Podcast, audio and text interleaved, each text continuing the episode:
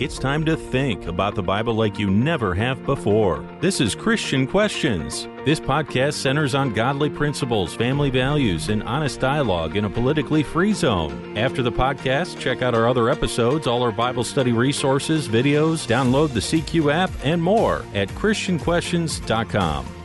Today's topic is Is God's wrath stronger than his love? Part 2.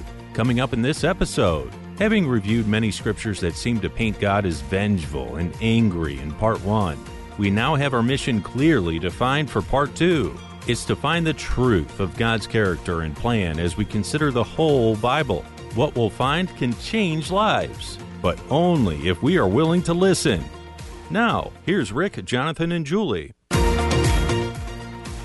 Welcome, everyone. I'm Rick. I'm joined by Jonathan, my co host for over 20 years. It's great to be with you. And Julie, a longtime CQ contributor, is also with us. Hi, gentlemen. Jonathan, what is our theme text for today's episode? James 1:17. Every good thing given and every perfect gift is from above, coming down from the Father of lights, with whom there is no variation or shifting shadow.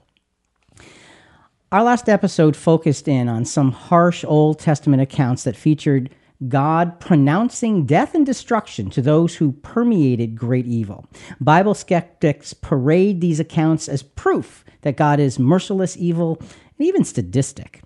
While the Old Testament does put these kinds of judgments into perspective, the ability to draw a full conclusion regarding God's purposes is not complete we need the rest of the story. We need to understand how the New Testament is built on top of, but does not replace, the Old Testament. So today, we continue looking into the whole Bible to accurately measure God's love against his wrath. And what we will find is the rest of the story as we apply the role Jesus played as a man to all those who suffered and died before his earthly mission. So before we get started with all of this, we need to just go back and do a brief recap, a brief review of some of the things that we were talking about last week. So Jonathan, we had a theme running through last week and it was understanding God's wrath. Let's let's let's start that review. We cannot understand the wrath of God unless we are willing to comprehend the purposes and the character of God. God has a plan. He's not impetuous or egotistical. He's wise, just, and loving. God believes in free choice. His highest creations all have it, and free choice is a tool of righteousness. God is moral. His morality is eternal, and he has used the human experience to teach that to us. God uses evil. He is not evil, nor does he fall prey to it. For God, evil is a method to accomplish his plan. So we've got these four points. And if you remember last week when we were talking about these four points, we didn't put everything in complete perspective because we didn't have the complete answers. So here are some of the conclusions that we came to last week. But again, there's more to it than what we're just putting out here. Julie, what, what, what's our first conclusion from last week? Well, many people proclaim God to be a monster, but to do that is to ignore many specific events and social structures in history. And the fact that God does not let sin go without consequences tells us that he is ultimately in control. God often uses the rules of sinful world to deal out consequences for heinous acts. God's wrath has a foundation. It's wisely and powerfully built upon the principles of justice and love. Justice identifies and exposes the consequences of sin. And love uses this exposure as a teaching tool of eternal lesson of righteousness for all. God's wrath should never be taken out of context of his ultimate plan for the greater good of all humanity. So we have all of these conclusions, and the idea is to look at the Old Testament and say, okay, we need to back away from the specific event we may be looking at to condemn or judge and say, what is the larger context of all of this? What is God's ultimate plan in this Old Testament perspective? And so, as we did that, what we saw is it wasn't nearly what people make it out to be, but there's got to be still more to the story. So, we need to go from Old Testament to New Testament. So, to go to, to do that, let's go to the last book of the Old Testament, the book of Malachi. The Old Testament ends with a similar theme of death and destruction for those who do wrong, but with one major addition. So we're going to look at Malachi chapter 4, verses 1 to 6. But Jonathan, let's just take verse 1 for right now. For behold, the day is coming, burning like a furnace, and all the arrogant and every evildoer will be chaff, and the day that is coming will set them ablaze, says the Lord of hosts. Well, so the Old Testament ends just like some of the examples we read about last week. God is still mad at evildoers, and which you know does make sense because of course no one wants the wicked to prosper, but we have this destruction, burning, sounds scary. It does sound scary, and it should sound scary because God's wrath, when you analyze it, is something to be afraid of. However, we need to put that scariness and that fear into a greater context. So let's go a little bit further with the Malachi scripture as we unfold this. Jonathan, let's go to verses 2 and 3 of Malachi 4. But for you who fear my name, the Sun of Righteousness will rise with healing in its wings. You will tread down the wicked, for they will be ashes under the soles of your feet on the day which I preparing, saying, saying the Lord of hosts. Well, we see there's a ray of hope sure there's a ray of hope but that's for those who fear which means reverence my name. So seemingly this is only the hope goes only for the faithful. The wicked get to be ashes another burning reference under the soles of your feet. So again I, I get that we don't really want the bad guys to win but our consciences uncomfortably wonder exactly what you have to do to be considered wicked. You know nobody wants to be judged and found guilty but how bad is bad? And just how good do we need to be so that we aren't the under the feet? Right. We want to be the feet, not the under the feet. So we get to be good instead of bad. And look, it, th- Right. this is this is an important question.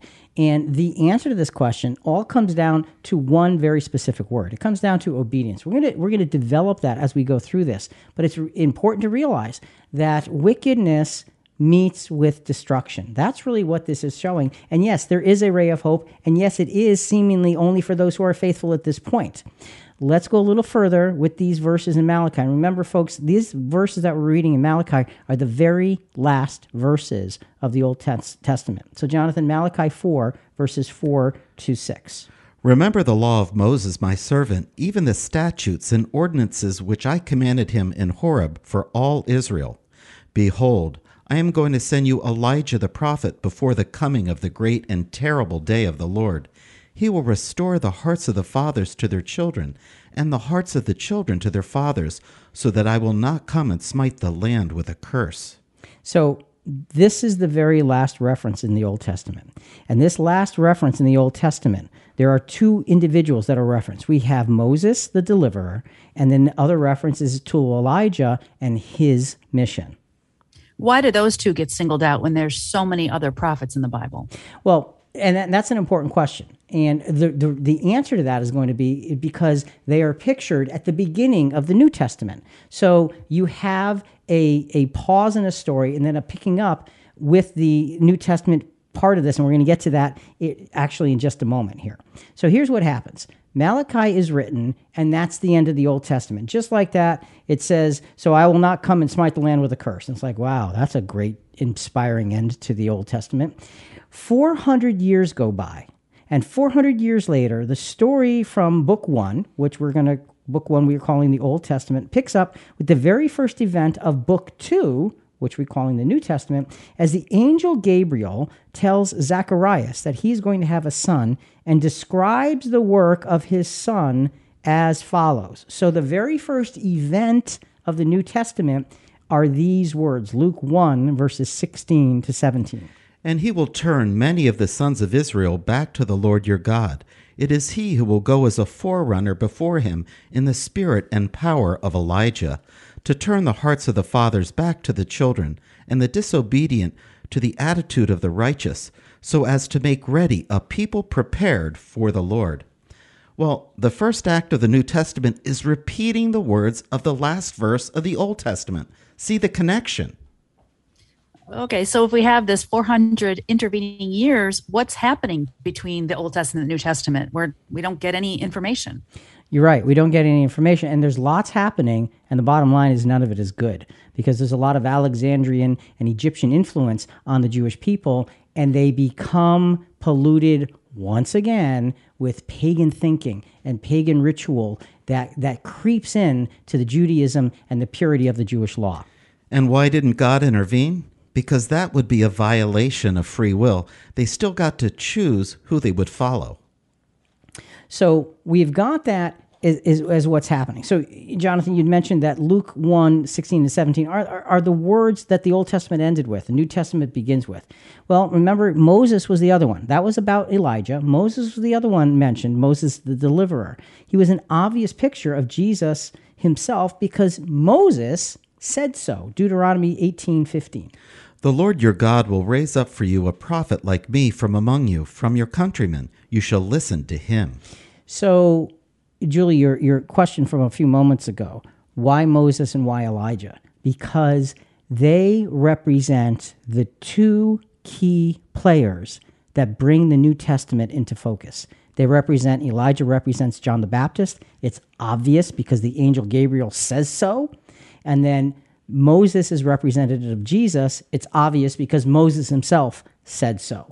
So you have these two very significant individuals picturing two New Testament individuals, and the world is going to change because of John the Baptist and then specifically Jesus.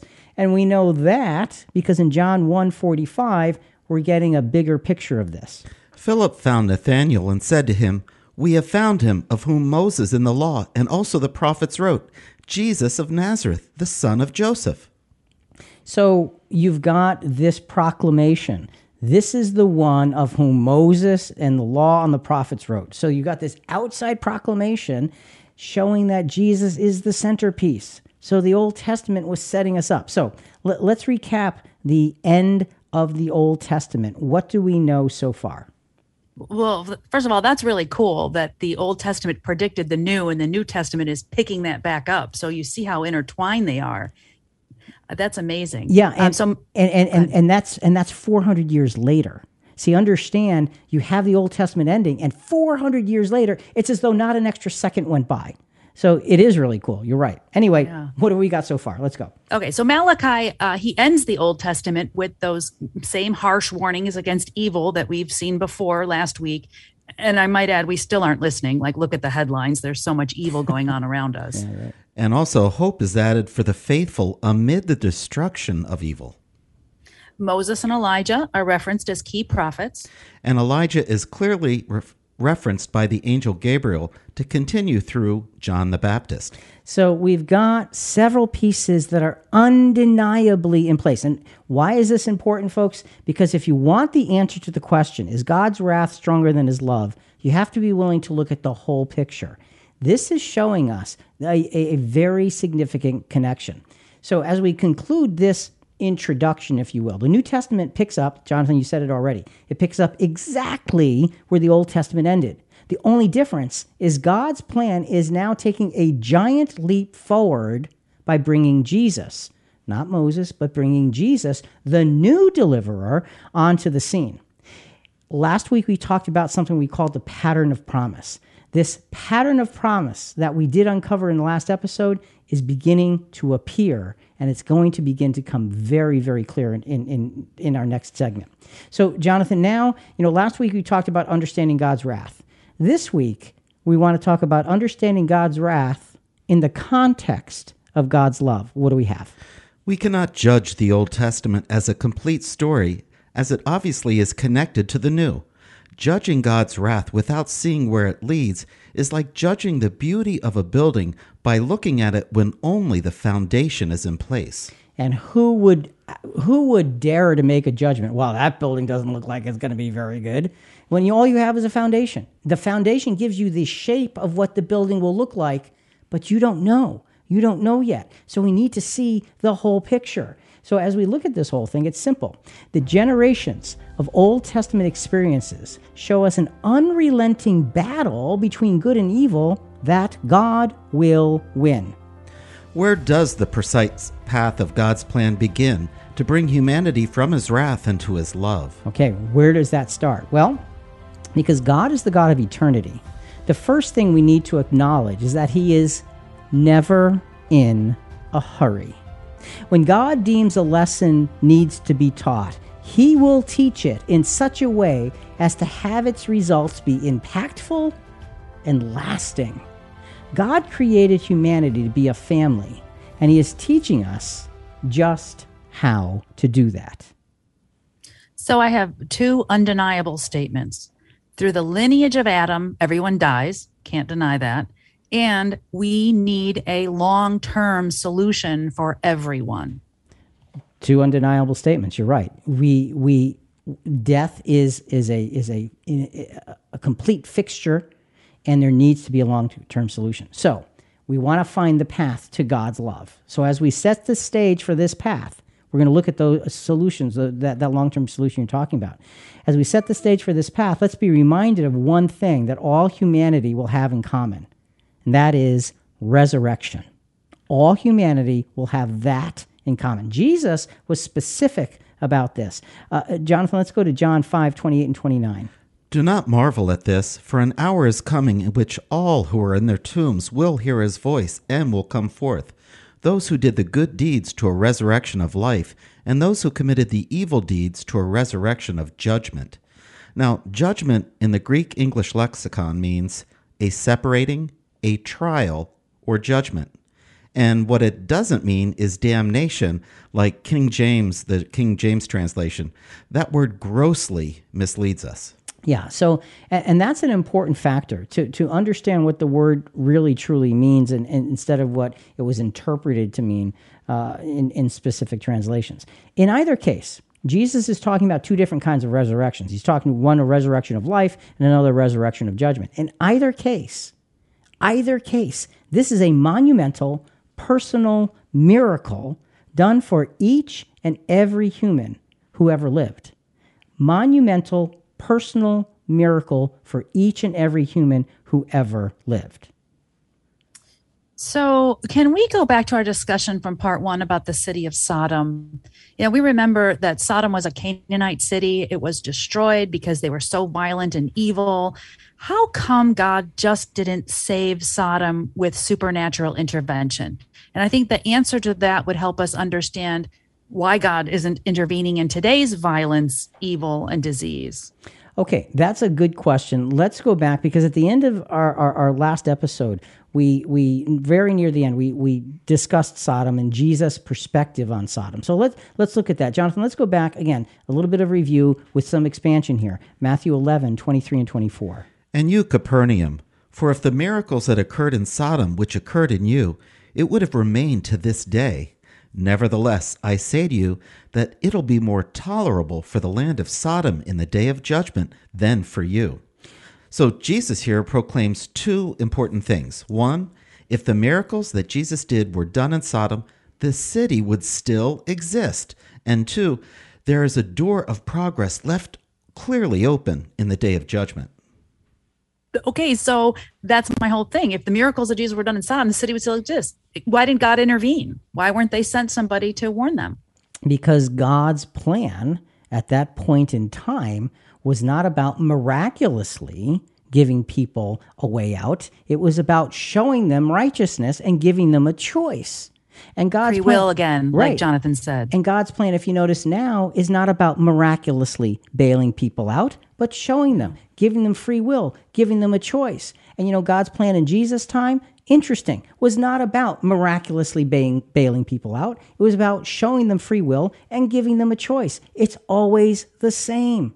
So we have to understand that. And you're, and you're right, it comes down to obedience to the Almighty God instead of obedience to me wanting to be my own God. So, okay. Well, it does sound like this is another bridge that Jesus gives us between the Old Testament and the New Testament because he's kind of going to the old and pulling it forward into the new for lessons. Yeah, and, and it's a it's a very very big bridge and it's a very big principle to see that Sodom has opportunity in the future. That's a huge bridge. So now let's establish the beginning of the pathway through God's wrath to God's love. Because folks, if you want to understand God's wrath, you have to look at it as a point along the road that's bringing you to a different destination. God's love is the destination, and it does pass through God's wrath. And that might sound a little odd, Stay with us and let's unfold it. There are several things we need to recognize for God's anger to fully subside. The first thing is God's initial requirement from humanity was obedience to Him always. Let me say that again. God's initial requirement for, from humanity was obedience to Him always. In our last episode, we touched on Adam not remaining obedient. His choice was to do something God strictly forbade him to do. Okay, again from part one, though, Adam and Eve hadn't experienced death. They took a bite of fruit. They took a bite of fruit. The resulting punishment on them, and in turn on all of us, doesn't seem to fit the crime. Was that appropriate? The, the, their sin was not taking a bite of fruit. Their sin was deciding to follow Satan's advice, and that was contrary to God's. Their sin was to disobey their creator, who gave them very simple, straightforward laws and rules. Their, their, their, their sin was to not obey. Now, look, Adam was not ignorant. He had not been born yesterday. You know the phrase, well, I wasn't born yesterday. Well, neither had Adam.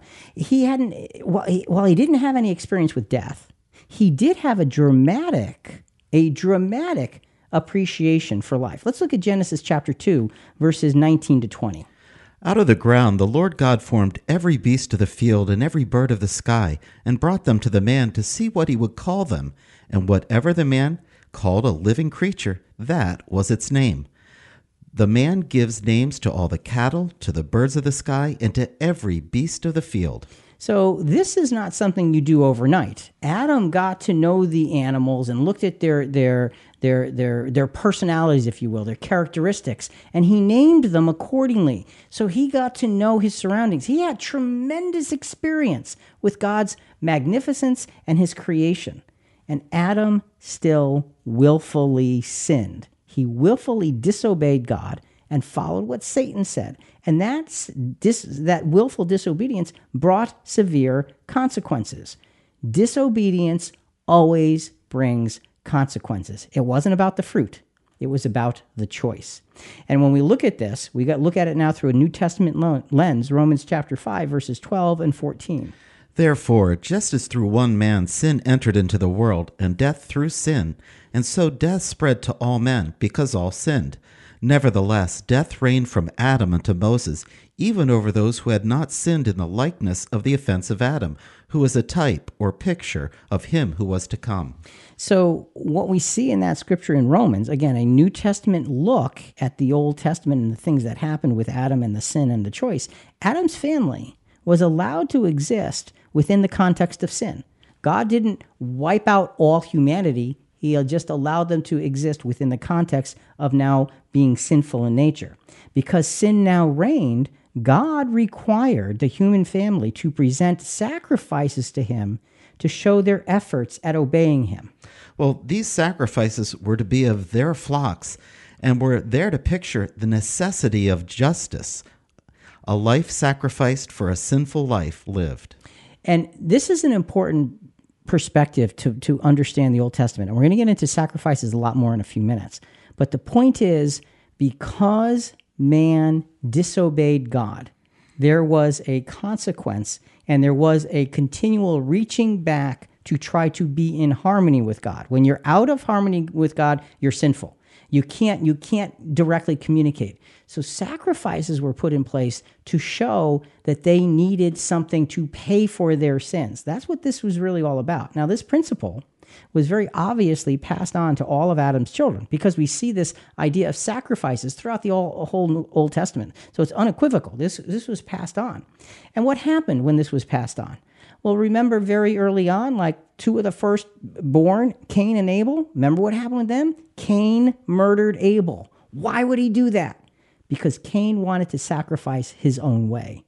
There was a method in place Cain wanted to do it his own way, and he ended up murdering his brother out of the jealousy of, of not having his sacrifice accepted. So you've got this idea of sacrifice to show that you have been removed from God, and it shows your desire to come close to Him.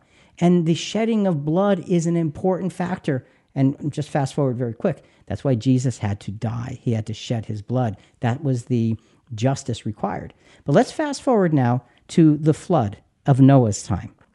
You got to ask the question here because we've been talking about the destruction of the Old Testament. Why did God destroy all of the people except for those on the ark?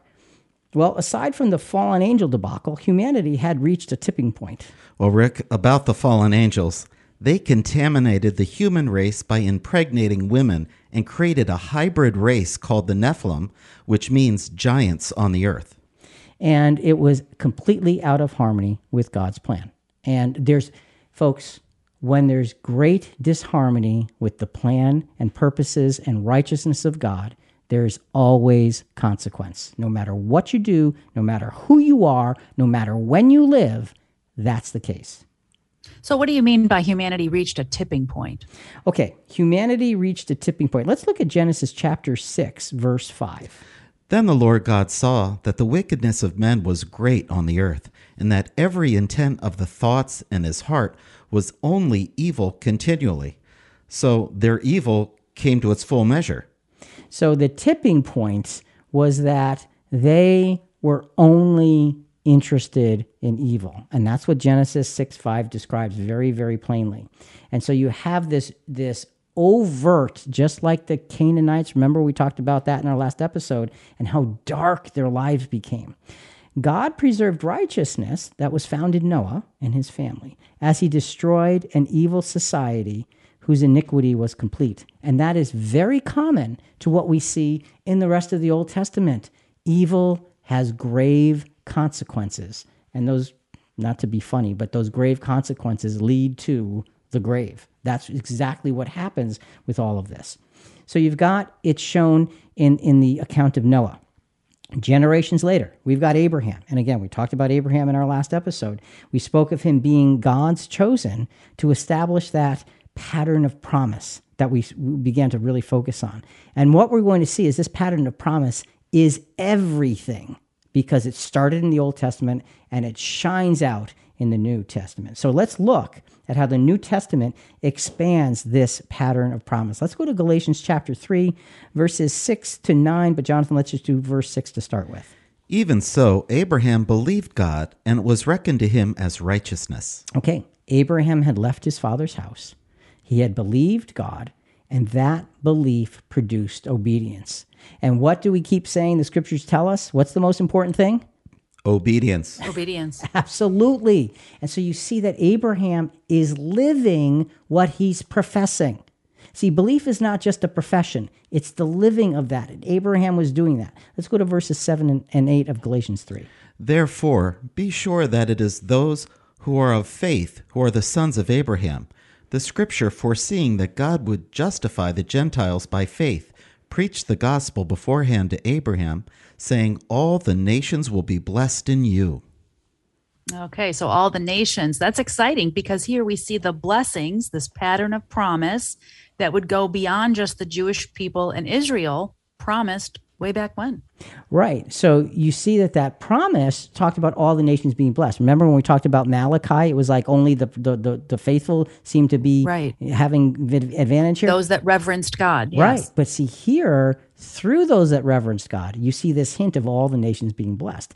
And how come? Why? It's because of belief and obedience that anyone from any background can now, as that promise in, in Galatians said, can now come to Christ. This shows us the development of this pattern of promise in a unique way because the call to be favored of God is now expanded. And let's go to verse 9 of Galatians 3. So then, those who are of faith are blessed with Abraham, the believer. So to be blessed with Abraham is to be in the company of the father of the faithful part of the blessings is that Gentiles were invited to be followers of Jesus. To be blessed with Abraham, like him, we have to be obedient in our faith. So it's starting to look like obedience is the true expression of our belief. And it reminds me of that scripture in 1 Samuel 15 22 to obey is better than sacrifice. You're, you, that's exactly, exactly the point. Folks, just understand that God's wrath is because of disobedience. God's love ultimately comes because of obedience. Why? Because God is the creator, and we need to understand his role in our lives. So, Jonathan, let's wrap this piece up understanding God's wrath in the context of God's love. Obedience is always a key. Adam and so many others showed us what not to do follow human desire. God's wrath is kindled against those who mock him, but we can see his wrath is absent with those who believe and obey. You know, and we're talking about God's wrath kindled against those who mock him, but absent from those who believe and obey. We're not. It, it's not necessarily God's not judging individuals. You know, in, in, in, in the past and in the present. It's about judging systems. It's about judging uh, the, the way humanity thinks. His wrath is against that, but he will honor and bless those who honor and bless him. So we want to be clear who falls into righteous here and the fact that everybody's not being looked at God with the eyes of wrath like, oh, you're terrible, I'm going to just wipe you out. That's, that's not God's plan. So God's plan unfolds over time and sometimes takes a giant leap forward. This next giant leap, his name is Jesus. We know that Jesus fulfilled the law and changed things. Does that mean he appeased God's anger?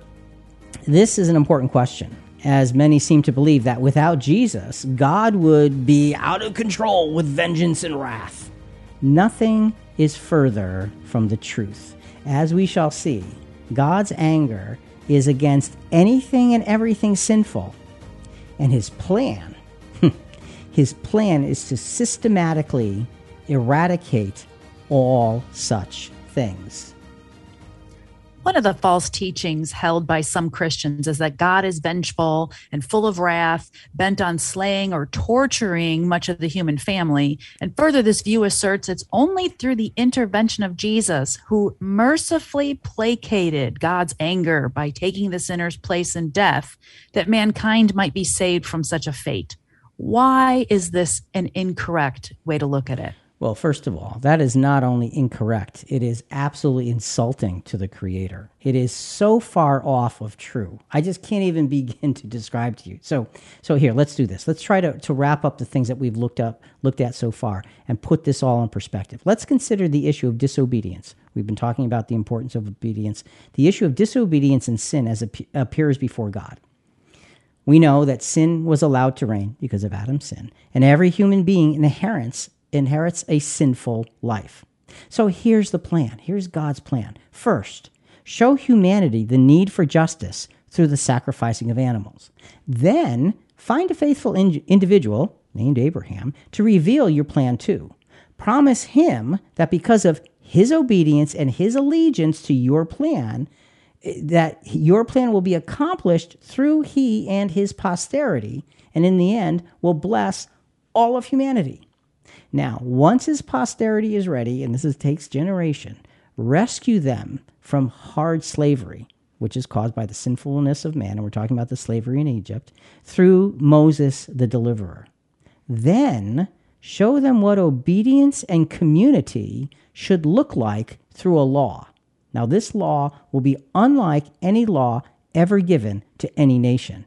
And even though they cannot keep this law perfectly because they're sinful, show them that this law reflects the standards of true obedience. So when we look at that great big picture, what we see is intentional actions building an intentional road that br- intentionally brings humanity toward God. God is not this vindictive being that needs Jesus to calm him down. God is the architect and he's showing us, small step by small step, the artistry of the harmony of his plan. The Galatian church was being influenced by Christians who were teaching that Christianity needs the Jewish law as part of its belief system. Paul in Galatians chapter 3 is resolving this error, verses 10 through 12. For as many as are of the works of the law are under a curse, for it is written, Cursed is everyone who does not abide by all things written in the book of the law to perform them. Now that no one is justified by the law before God is evident, for the righteous man shall live by faith. However, the law is not of faith. On the contrary, he who practices them shall live by them. Now, thinking about it, the law was just a list of rules God gave to Moses for the Israelites to follow. And there wasn't just the Ten Commandments, there were actually hundreds of parts to the law, somewhere around 600 rules. And you could say that the law in in a way itemized sin hmm. because it's very detailed about what should and shouldn't be done. Yeah, and actually that's a really good description. The law did itemize sin because it helped the average sinful individual who would pay attention to it to see what's right and what's wrong. Now, it talks about in that Galatian scripture the curse of the law. Well, the curse of the law is the curse of death because if you don't keep the law, death happens. Well, people were dying. God gave them a way to continue to live through sacrifice and so forth in the law. Imperfect humans are not able to, by works, fulfill a law that brings you into God's favor. We're too broken in sin. Faith, not the law, is what's actually needed here and this could get pretty technical. So we do recommend our two-part series in episodes 1155 and 1156. Is it faith or works that gets us to heaven? And the role each play in making our Christian faith transformative. Just put the episode number 1155, 1156 in the search bar at christianquestions.com or on the Christian Questions app. But my question, Rick, is why bother giving a law that no one is able to keep perfectly?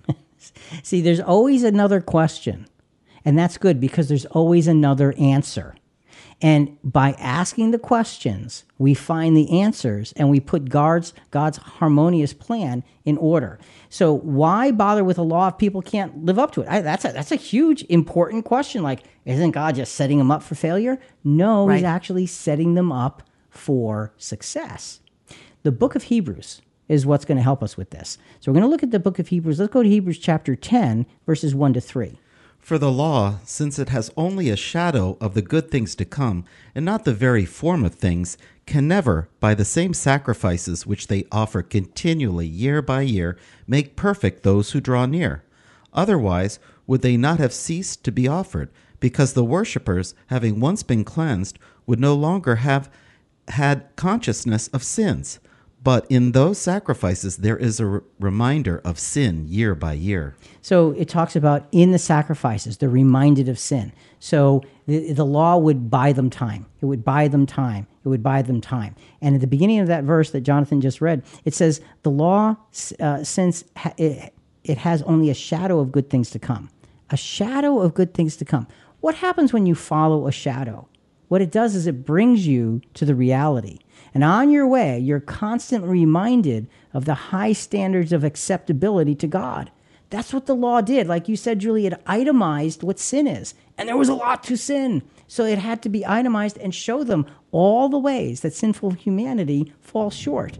And the reality of all of this, the reality is the man Christ Jesus. And we know that because the next verses, going back to Galatians chapter 3, verses 13 and 14, that's what these verses tell us. Christ redeemed us from the curse of the law, having become a curse for us. For it is written, Cursed is everyone who hangs on a tree, in order that in Christ Jesus the blessings of Abraham might come to the Gentiles, so that we would receive the promise of the Spirit through faith. So you have Christ as the man here. God's love is beginning to come out from behind the clouds of imperfect human conclusions. It's not the clouds of God's word, it's the clouds of imperfect human conclusions. The law was an impossibility, yet it was a very necessary step towards God. What this Hebrews verse um, about the shadow and uh, the reality of it, you know, that that really tells me that the people that say, the Christians that say, "Oh, I only study the New Testament," they're missing out because so much of what's in the New Testament is built upon from the Old Testament. And you know, you look at that Old Testament and you see what happened, and you're being told right here, there's a bigger lesson to it. Go back and look at that and now see it being bigger. So, Jonathan, you read, in order that in Christ Jesus the blessing of Abraham might come to the Gentiles. We're going to talk about that blessing of Abraham in, in a minute, but now we see Jesus being able to keep the law in all points was proof that he was the promised Messiah, but not just for the Jews or Christians, but for everybody. Because 1 Corinthians 15 22, as in Adam all die, even so in Christ shall all be made alive. All get that personal miracle of resurrection, of being saved from Adamic death. What you do after that is up to you. And so the plan does begin to come come into play. And, and Julie, I'm glad you, you brought out the point about the Old Testament. We need the Old Testament to understand the New Testament. We need the the pictures in the Old Testament to show us what the New Testament, the value of it. We need the things that lead right up to the to the New Testament to show us how it all works. So when we're looking at this, it says that okay, Jesus is the man and he dies and he's a sacrifice. Now remember in our previous scriptures, we in the previous Hebrew scripture, we're talking about sacrifices, and they're offering these sacrifices again and again and again, year by year by year. Now let's go a little further. Let's go back to Hebrews because Hebrews and Galatians work together really well here. Let's go back to Hebrews chapter 10 and let it explain to us a little bit more about the why with all of these sacrifices and the importance of Jesus. Hebrews 10, 4 to 7. For it is impossible for the blood of bulls and goats to take away sins. Therefore, when he comes into the world, he says, Sacrifice and offering you have not desired, but a body you have prepared for me. In whole burnt offerings and sacrifices for sin you have taken no pleasure. Then I said, Behold, I have come. In the scroll of the book it is written of me to do your will, O God. See, the message here is abundant and clear. All those sacrifices bought time for those who would have allegiance to God until the time was complete for the actual sacrifice to appear. It was impossible for the blood of bulls and goats to take away sin, but it was possible for them to buy time. Does this sound like an angry and vengeful God? Sounds like a God that cares. Here he is, showing us step by step the way back to him. We have to remember what mankind lost in the Garden of Eden. Among other things, we lost a relationship with God. Yeah, and that's so important. To, now, what does it cost to get that relationship back? Everything. You've got to put everything in order. And God has to show us step by step by step. You know, it's like when somebody falls down a really, really big cliff, you know, they don't just jump back up to the top.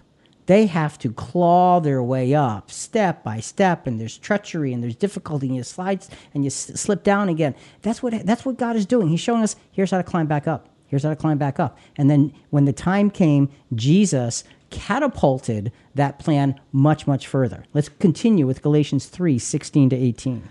Now the promises were spoken to Abraham and to his seed. He does not say, and to seeds, as referring to many, but rather to one, and to your seed, that is Christ. So now that pattern of promise, that promise given to Abraham, Paul is deepening the meaning of the original promise as he clearly shows that Jesus is the seed, the Messiah, which the promise was centered upon. Let's go to verses 17 and 18. What I am saying is this the law which came 430 years later after Abraham does not invalidate a covenant previously ratified by God so as to nullify the promise. For if the inheritance is based on law, it is no longer based on a promise, but God has granted it to Abraham by means of a promise.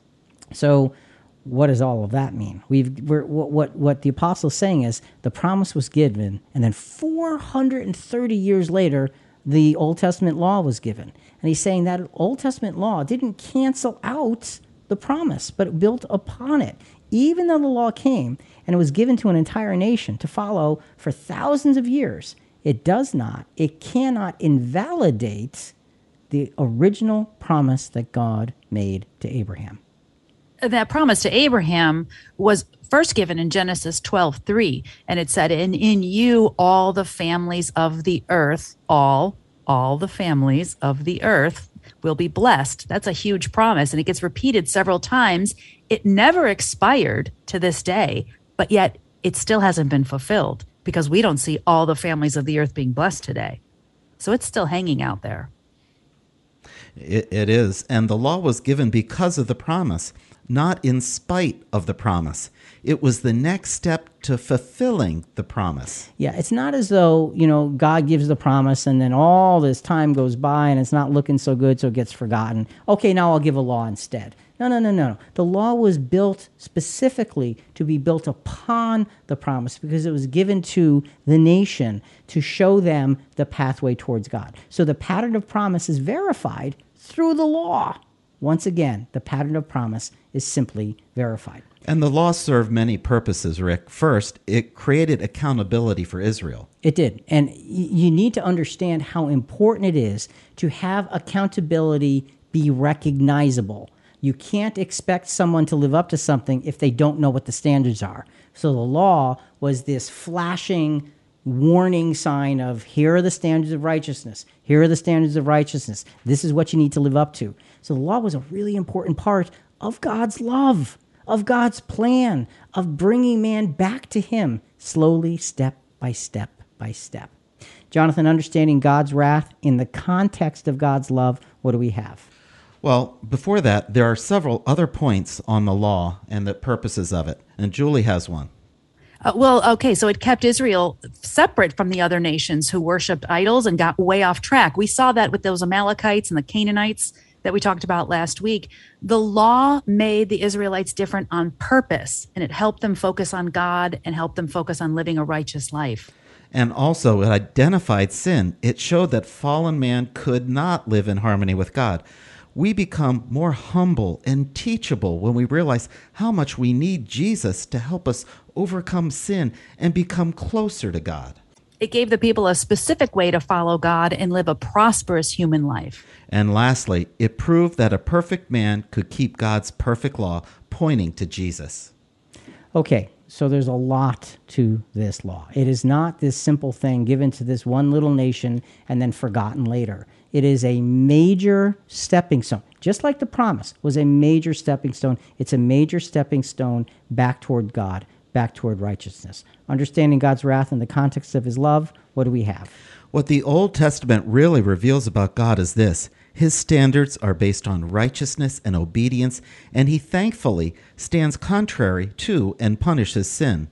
From day one of humanity's existence, He has been systematically showing us what true righteousness looks like and how to be obedient to it in order to prepare us for eternity. So, this is a big, big part of understanding God's love. And it's all part of the Old Testament thus far. So, it's inspiring to look at God's true character and purposes as they explode into plain view. You see, the Bible does reveal all. So, if God is benevolent and wise as we have suggested He is, how does this all work out? Well, we all like a happy ending, but we usually don't much like the twists and turns a real life drama must take to get to that happy ending. Bottom line is the destiny of humanity is a big and complex real life drama that continues to unfold before our eyes. And the good news is none of this is beyond the grasp, the wisdom, or the power of God Himself. So, how does this all work out? We're watching God's plan unfold in places that most of us never thought it was possible. We thought it was arbitrary, perhaps, but now we see it is actually architecturally designed to bring us to something greater. Before we go further, one more important point regarding the law be, uh, being brought to Israel. Uh, Jonathan, let's go to Galatians 3 19 and 22. Why the law then? It was added because of transgressions, having been ordained through angels by the agency of a mediator, until the seed would come to whom the promise had been made. But the scripture has shut up every one under sin, meaning no one exempt from sin, so that the promise by faith in Christ Jesus might be given to those who believe. Now, we see that the law not only demonstrated what sin is, but the process of the law being instituted by a mediator was to show how everlasting righteousness would be instituted. So there is a lot here helping us understand that the law not only was a flashing sign for then, but it was a picture, a symbol, a, a, a, a, kind of like a, a guidebook for what was going to happen later. Paul expands our understanding of this part of God's plan and perspective in his first letter to Timothy. Let's look at 1 Timothy chapter 2 verses 3 to 6. This is good and acceptable in the sight of God our Savior, who desires. Now, that Greek word here means to be resolved or determined, not just a wish or a hope. Continuing, who desires all men to be saved and come to the knowledge, meaning full discernment of the truth. For there is one God and one mediator also between God and men, the man Christ Jesus, who gave himself as a ransom for all, the testimony given at the proper time. This is unconditional. All, we, all will be saved by resurrection out of the death and in, out of the death we inherited from Adam. And now notice the order that you read there, Jonathan. All men are saved, so they're resurrected, and then come to the knowledge, the full discernment of the truth. Many churches today say you have to believe on Jesus now or else you're toast, you know, regardless of your circumstances. But there's so much misinformation out there that finally mankind will be given all the knowledge, the full discernment that they need to make a decision on how they want to live from then on, from their resurrection on. Do they want to be obedient to God's righteous ways? Or still doing evil even after they saw its devastating and traumatic path. So that's why you both have said before that the day of judgment is a good thing because you're raised, given your personal miracle, and then rehabilitated and given knowledge, healing, and you claw your way back up that mountain uh, for forgiveness and learning. So when we look at these scriptures, you know, we looked at the Galatians scripture that talked about the law being given through a mediator who was Moses. And then we look at First Timothy saying that there's one God and one mediator between God and men, the man Christ Jesus. You can see that the law and the way it was given is a picture, is a guidebook to what's going to happen with all of humanity. The law was given to the full nation. Jesus is the mediator for all of the world. That personal miracle of resurrection puts you in position so Jesus can mediate between you and God. So God is the author of the plan that redeems all of humanity, and Jesus is the way, the way that we are all redeemed. To learn more on the ransom, see episode 1034 Did Jesus Really Die for Everyone? This scripturally pinpoints the extent and reach of Jesus' ransom. All right, let's go a little bit further with Galatians. Now let's go to Galatians chapter 3, verses 24 to 29. Therefore, the law has become our tutor to lead us to Christ, so that we may be justified by faith. But now that faith has come, we are no longer under a tutor, for you are all sons of God through faith in Christ Jesus. Thayer's Greek English lexicon says, a tutor is a guardian and guide of boys. Among the Greeks and Romans, the name was applied to trustworthy slaves who were charged with the duty of supervising the life and morals of boys belonging to the better class. The boys were not allowed so much as to step out of the house without being without them being arriving at the age of manhood. So the law is a tutor, or some translations say schoolmaster, to Israel in the sense that it acted as a restraint on their human nature in order to prevent them from becoming degraded like the other nations. It showed them their weaknesses and need for self control. And it prepared them, as you've been saying, Rick, to recognize their need for Jesus.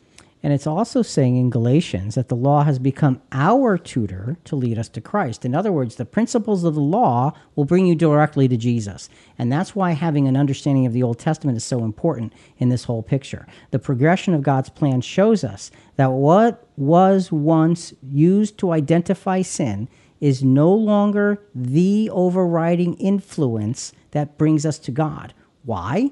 Because, as Galatians already said, faith has come and we now understand sin and we can what can truly remove it from us and that is the sacrifice of jesus. And let's continue with galatians 3 verses 27 to 29 for all of you were baptized into christ have clothed yourself with christ. There is neither jew nor greek there's neither slave nor free man there's neither male nor female for you are all one in christ jesus. And if you belong to christ then you are abraham's descendants heirs according to the promise Jesus, as Abraham's seed, is the direct inheritor of blessing all the families of the world. We also inherit this privilege, as we are part of him. We are part of the one seed. And it mentions that in 1 Corinthians 12, verse 12. For even as the body is one, and yet has many members, and all the members of the body, though there are, are many, are one body, so also is Christ. So again, trying to wrap up that Galatians factor and the things that it's talking about, it's saying, now if you belong to Christ, you're Abraham's descendants. Remember, it said there's just one seed here, and that's Jesus. But now it's saying you're part of that. Why? Because in 1 Corinthians it says you're part of the body of Christ. So all of you are the are, are, are, are, what's there to bless the families of the earth. And then we saw that Jesus is a mediator.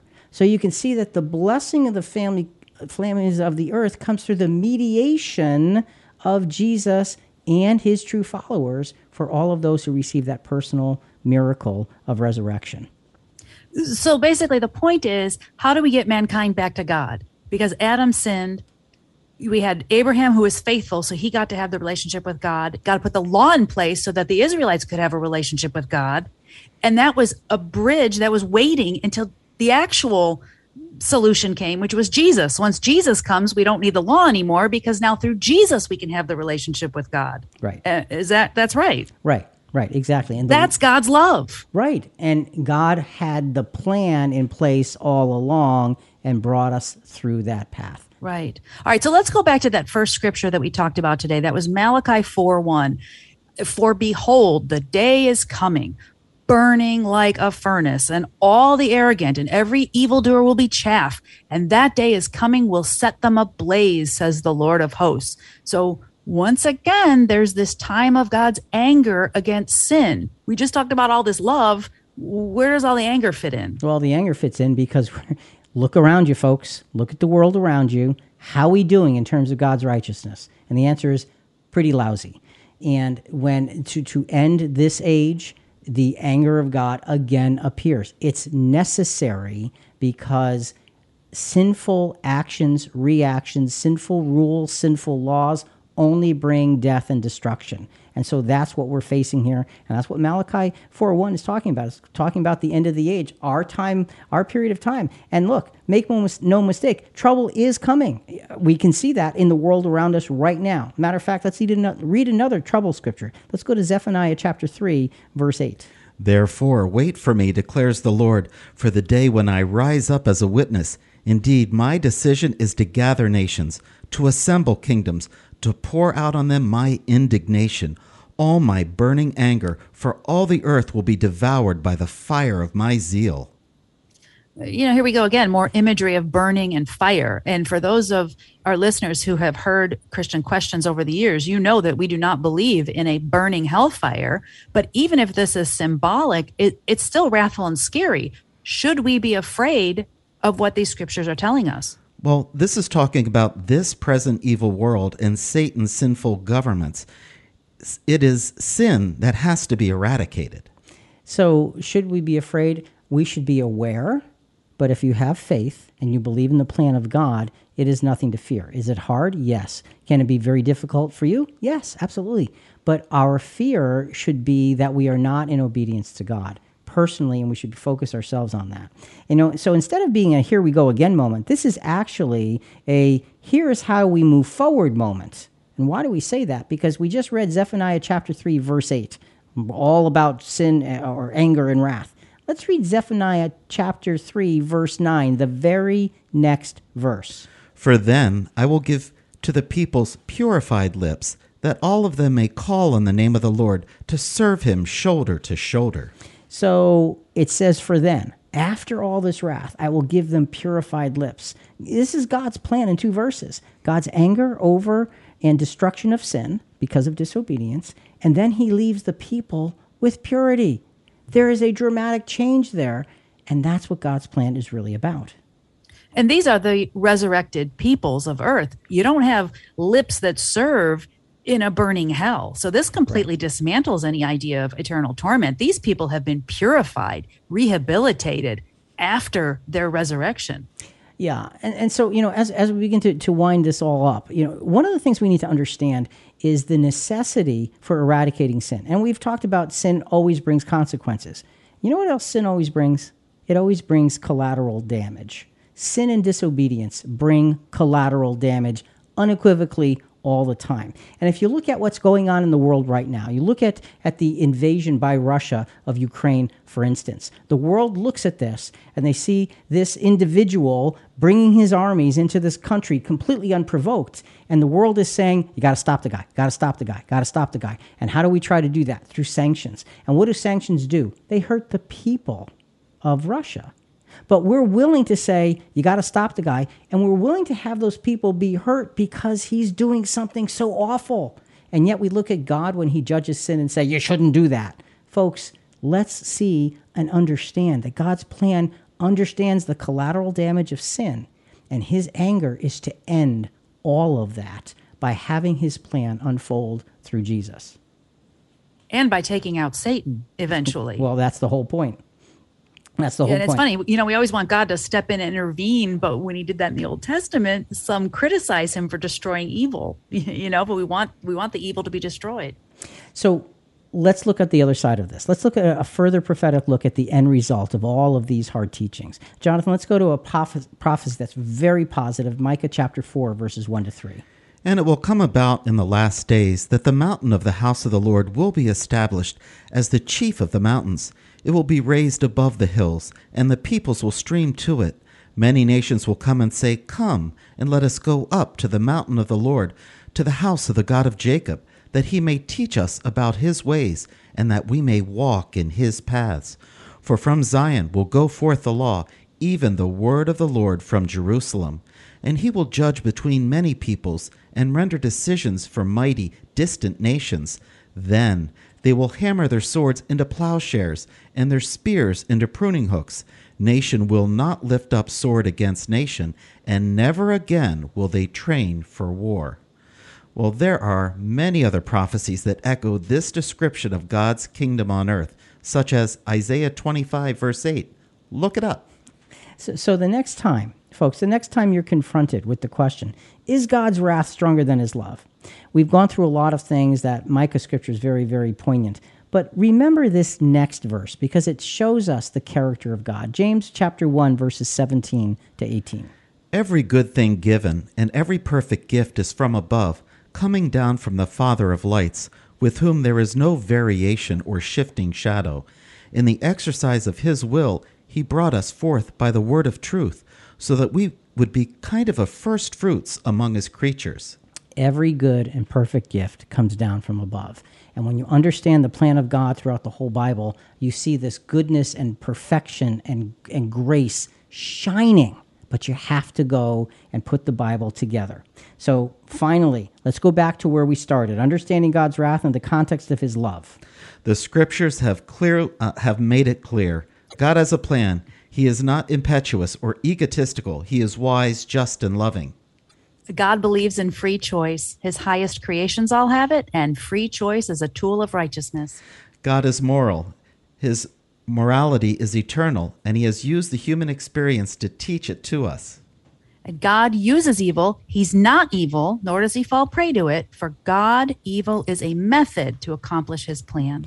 And when we see the scriptures in light of those things, the whole picture changes. We need to understand the power and love in God's plan right from the beginning.